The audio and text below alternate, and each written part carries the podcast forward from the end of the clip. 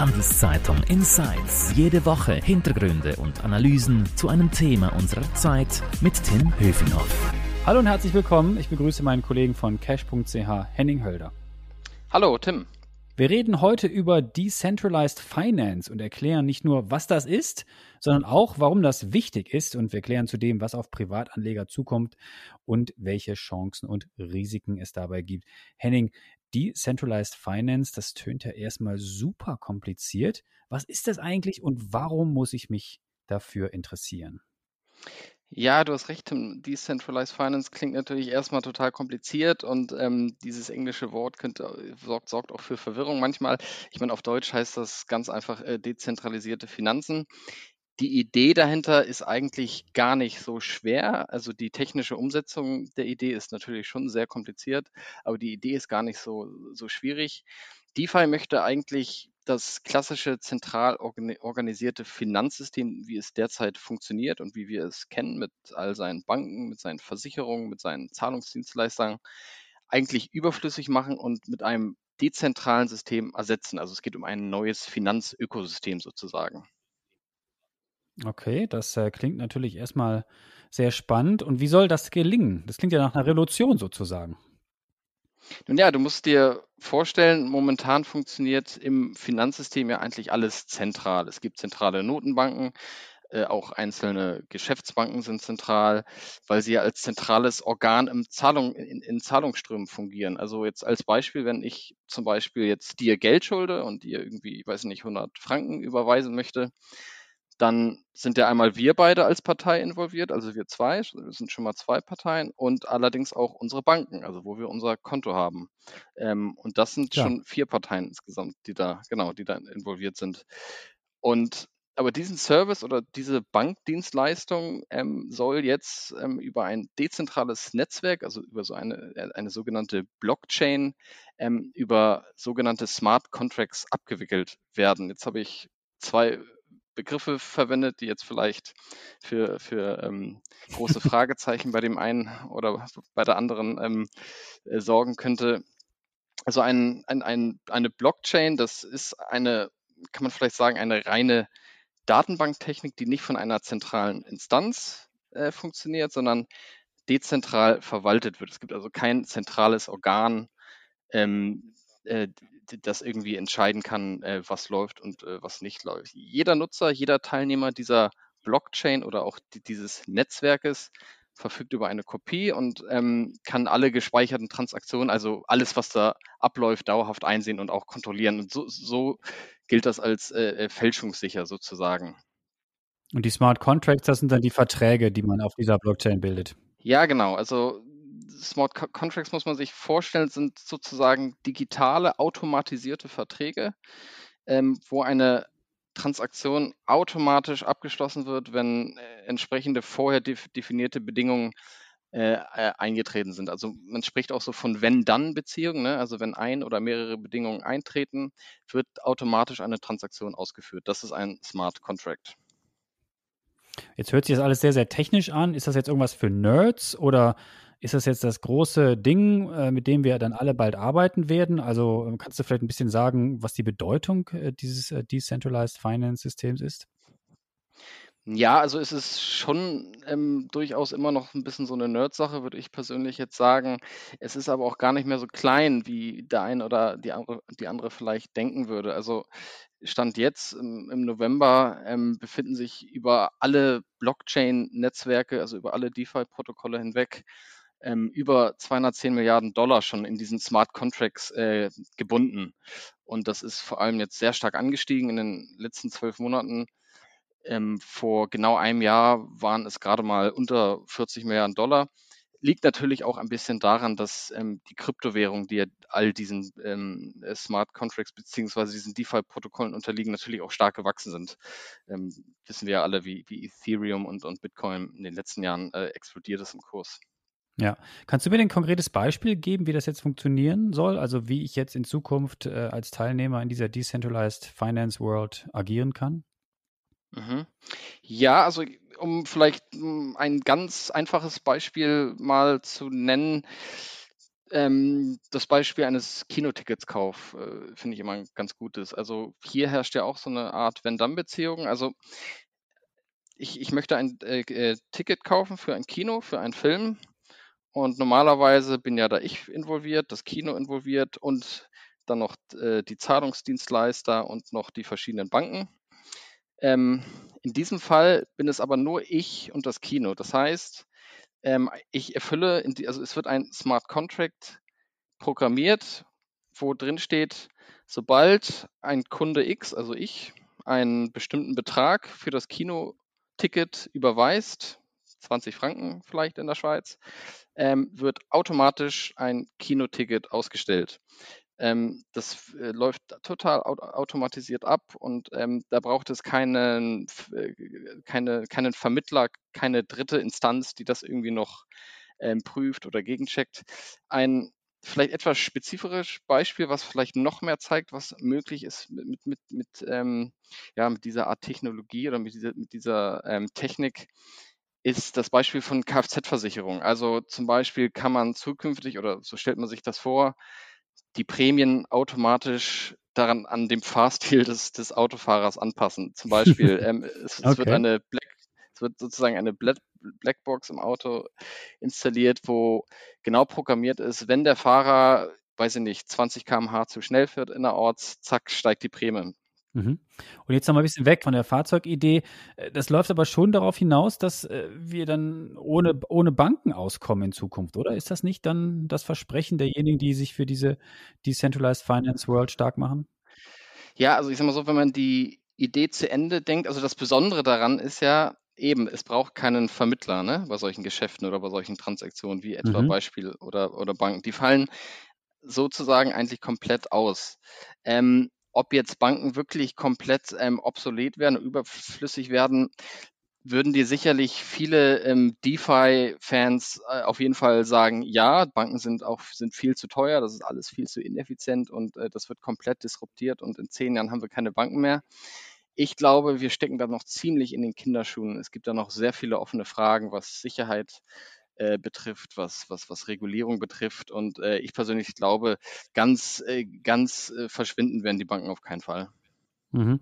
Jetzt mal vielleicht bei den Vorteilen von, von dieser Decentralized World. Welche äh, kannst du denn da nennen bei dieser Decentralized Finance Welt? Welche sind das? Naja, also es ist zum einen ist es schneller, weil keine Menschen am Werk sind. Überall, wo keine Menschen am Werk sind, wo alles durch Algorithmen bzw. Codes äh, vorprogrammiert ist, ähm, geht alles effizienter und schneller. Aus demselben Grund ist es auch gleichzeitig günstiger. Es fallen keine Gebühren an für eben für irgendwelche Mittelsmänner oder Vermittler wie Banken ähm oder andere äh, Institu Institute. Und äh, Befürworter sagen, es sei auch äh, sicherer. Also wenn also da gilt das Argument, wenn man keiner Drittpartei, also in diesem Fall zum Beispiel einer Bank, das Vertrauen aussprechen muss, kann das Vertrauen auch nicht missbraucht werden, sozusagen. Ähm, mhm, verstehe. DeFi, DeFi kann aber auch ähm, 24-7 arbeiten, also den ganzen Tag. Äh, man kennt es ja heute auch schon bei Banküberweisungen. Wenn ich jetzt eben dir 100 Franken überweisen will heute, dann kann das äh, bis morgen, im, im, im, im schlimmen Fall sogar auch bis übermorgen noch dauern. Ähm, oder länger. DeFi oder auch länger, genau. Äh, DeFi kennt sozusagen äh, weder Wochenende noch Nachtruhe noch irgendwie Mittagspause. Ähm, das, geht, das geht alles äh, 24-7. Und, und mhm. auch noch mhm. ein sehr wichtiger Punkt, ähm, der oft auch ähm, herangeführt wird, und was auch ein bisschen die Idee hinter dieser ganzen äh, DeFi-Bewegung, wenn man es so nennen will, auch ist, äh, es soll sozial gerechter werden. Ähm, warum? Weil bei DeFi jeder an, an, an diesem neuen Finanzsystem teilhaben kann. Das mag für uns vielleicht so ein bisschen komisch klingen, weil ich meine, wir, wir denken halt in unserer Welt, jeder, der will, kann ein, ein Bankkonto eröffnen. Das ist ja nicht so schwer, aber da vergisst man bei uns vielleicht so ein bisschen, dass es auf der Welt, also nicht überall auf der Welt äh, so einfach ist wie hier und äh, viele Menschen eben kein Konto aufmachen können. Und ähm, da wird dann so ein bisschen auch die soziale Gerechtigkeit oft ins, ins Feld geführt. Mhm, jetzt hast du viele äh, positive Dinge genannt. Jetzt reden wir mal über die negativen Dinge. Was, was kann man denn dazu sagen? Was sind denn so die Risiken und Nachteile von dieser äh, Decentralized Finance Welt? Ja, also klar, immer wenn irgendwie eine eine eine neue eine neue Technologie, eine neue Bewegung, äh, eine neue Idee, äh, aufkommt und vor allem so schnell und auch so gehypt wird, wie es im Moment der Fall ist, ähm, passieren halt äh, auch immer Fehler. Es kommen es es es erscheinen viele schwarze Schafe. Nicht immer ist es einfach, die guten Projekte von von unseriösen Projekten zu unterscheiden.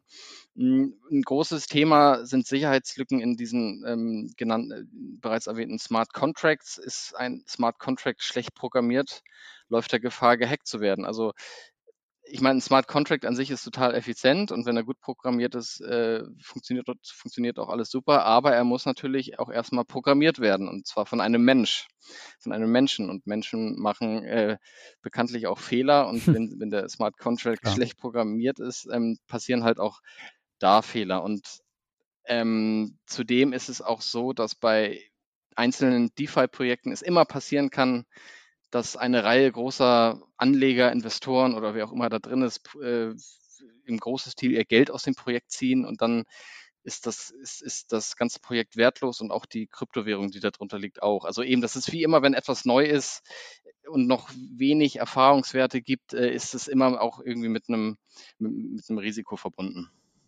Mhm, du hast jetzt schon einige Beispiele genannt, auch das mit dem Kinokartenkauf, äh, fand ich sehr einleuchtend. Äh, gibt's denn noch so andere klassische Anwendungsbeispiele? Ja, also wir haben jetzt eigentlich noch gar nicht so richtig über so klassische Bankdienstleistungen gesprochen. Wir haben zwar über Versicherungen so ein bisschen gesprochen, aber noch nicht über die klassischen Bankdienstleistungen. Also, es gibt, ähm 2 Anwendungen, die ich ganz spannend finde, die auch relativ einfach zu verstehen sind, würde ich sagen und, ähm, die wirklich so das so die klassischen Bankgeschäfte, die du und ich benutzen, so ein bisschen, ähm, ersetzen könnte und auch teilweise es passiert auch schon teilweise. Da gibt's zum einen das Len Lending und auf der anderen Seite das Staking. Fangen wir kurz beim Lending vielleicht an. Ähm, das ist eigentlich total einfach. Du leihst anderen Personen oder Institutionen Geld und bekommst dafür Zinsen, ganz normal, so wie das Sparbuch. Ähm, nur ist es so, dass heute beim Sparbuch auf der Bank gibt's ja heute leider keine Zinsen mehr. Im Gegenteil, wir müssen ja teilweise auch sogar Zinsen zahlen, also wenn man viel auf dem Konto hat, also Negativzinsen zahlen. Hm, bei diesem Lending funktioniert alles vollkommen automatisch, ohne Mittelsmann wieder wieder, weil alles, wie gesagt, über Smart Contracts geregelt ist. Das ist heute schon relativ verbreitet. Ähm, wer da irgendwie so Interesse hat und da mal so ein bisschen reinschauen will, kann si sich durchaus mal bei den größeren Anbietern, ähm, umschauen. Das ist zum einen Compound.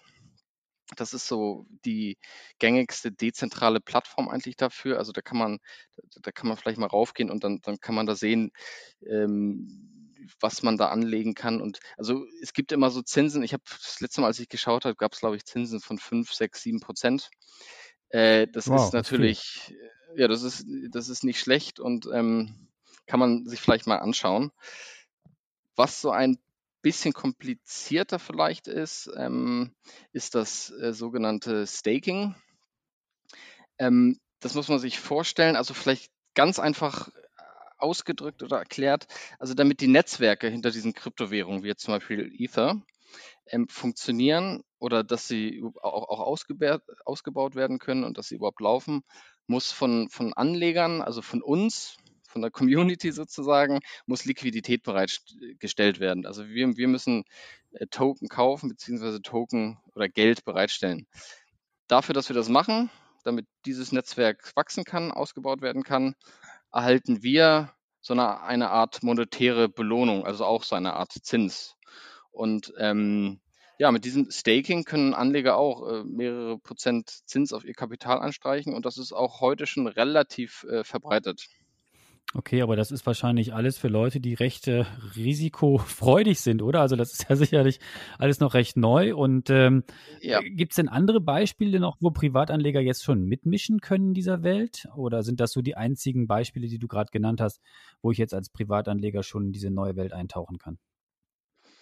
ja, also es gibt ähm, gerade bei diesem Staking kann man ähm, auch relativ einfach mitmachen, wenn man will. Also das Problem ist, ähm, wir als Einzelperson können meistens nicht so viel Liquidität oder sagen wir mal als normale Einzelperson wie du, wie du und ich, wir können nicht so viel Liquidität bereitstellen, dass das irgendwie relevant wäre, um Staking zu betreiben. Deswegen wird das von, von ähm, Drittanbietern übernommen, für uns sozusagen erledigt. Da sagen jetzt viele wahrscheinlich, hey, wieso Drittanbieter, wieso, wieso soll dann dritte, dritte Partei einbezogen werden? Das spricht doch gegen DeFi. Ist auch so. Ähm, es ist allerdings so ein Mittelweg. Also zum Beispiel ähm, kann man über Coinbase, also, also das sind über die, die, die, die Krypto-Tauschbörse, die ja relativ bekannt ist, äh, die bieten seit neuestem auch dieses Staking an. Die übernehmen das dann halt für dich alles. Und ähm, da kannst du einfach ähm, sagen, du möchtest, weiß ich nicht, äh, im Wert von 10.000 Franken möchtest du äh, in Ether gern äh, staken, dein Geld zur Verfügung stellen und dann kriegst du da einen Zins ausbezahlt. Das ist dann einfach über eine Dritt Drittpartei, eben über Coinbase, muss man sozusagen Coinbase ja vertrauen. Ähm, ja, das muss dann jeder für sich entscheiden, ob, ob, ob er das machen will oder nicht. Aber klar, man muss natürlich immer sagen, das ist eine ganz neue Welt. Äh, wer sein Geld äh, sicher anlegen will für die Altersvorsorge, ist bei dem Thema DeFi ohnehin noch, noch, noch total falsch, muss, muss man ganz klar sagen. Okay. Und äh, wenn wir beim Thema Privatanleger oder Privatanlegerin noch sind, gibt es denn da Aktien eigentlich aus dieser äh, Decentralized Finance World, also Anbieter beispielsweise, seien es technologischer äh, Natur oder andere Anbieter wie Börsen, auf die man setzen kann, äh, wenn man glaubt, dass äh, dieser Trend nachhaltig ist und dass man damit Geld verdienen kann? Nee, eigentlich praktisch gar nicht. Also direkte Anbieter gibt es eigentlich gar nicht, die an der Börse gelistet sind. Ähm, das ist tatsächlich ganz spannend, habe ich mal mich schlau gemacht, das ist wirklich praktisch gar nicht möglich. Es gibt so, so die Möglichkeit, sagen wir mal, dass man in eine Schaufelhersteller investiert. Ne? Das heißt, ähm, in Aktien von Unternehmen, die irgendwie für den Ausbau der Blockchain oder dieser Netzwerke halt ähm, verantwortlich sind. Ähm, da gibt es, äh, da, da, fallen mir jetzt spontan zum Beispiel die Chip-Hersteller ein. Äh, Nvidia zum Beispiel ist dann Name, der ganz groß gehandelt wird. Ähm, ist allerdings auch sehr gut gelaufen, schon muss man sagen. Ähm, sollte man vielleicht auch so ein bisschen vorsichtig sein. Es ist ein riesiges Hype-Thema. Aber direkt in, in Projekte ähm, an der Börse zu investieren, also beziehungsweise das Unternehmen an der Börse gelistet sind, ist tatsächlich im Moment noch nicht so der Fall. Okay. Danke dir, Henning, für deine äh, spannenden Einblicke. Ich bin gespannt, wie das weitergeht. Ähm, mehr Infos zum Thema gibt es natürlich ständig auf cash.ch von dir oder von deinen Kolleginnen und Kollegen geschrieben oder eben bei uns auf handelszeitung.ch. Wenn euch unser Angebot hier gefällt im Podcast, dann freuen wir uns über ein Abo, sei es bei Spotify, Apple oder überall, wo es eben Podcasts gibt. Merci fürs Zuhören. Bleibt gesund. Danke dir, Henning. Bis zum nächsten Mal. Ciao. Sehr gerne. Ciao, ciao. Handelszeitung Insights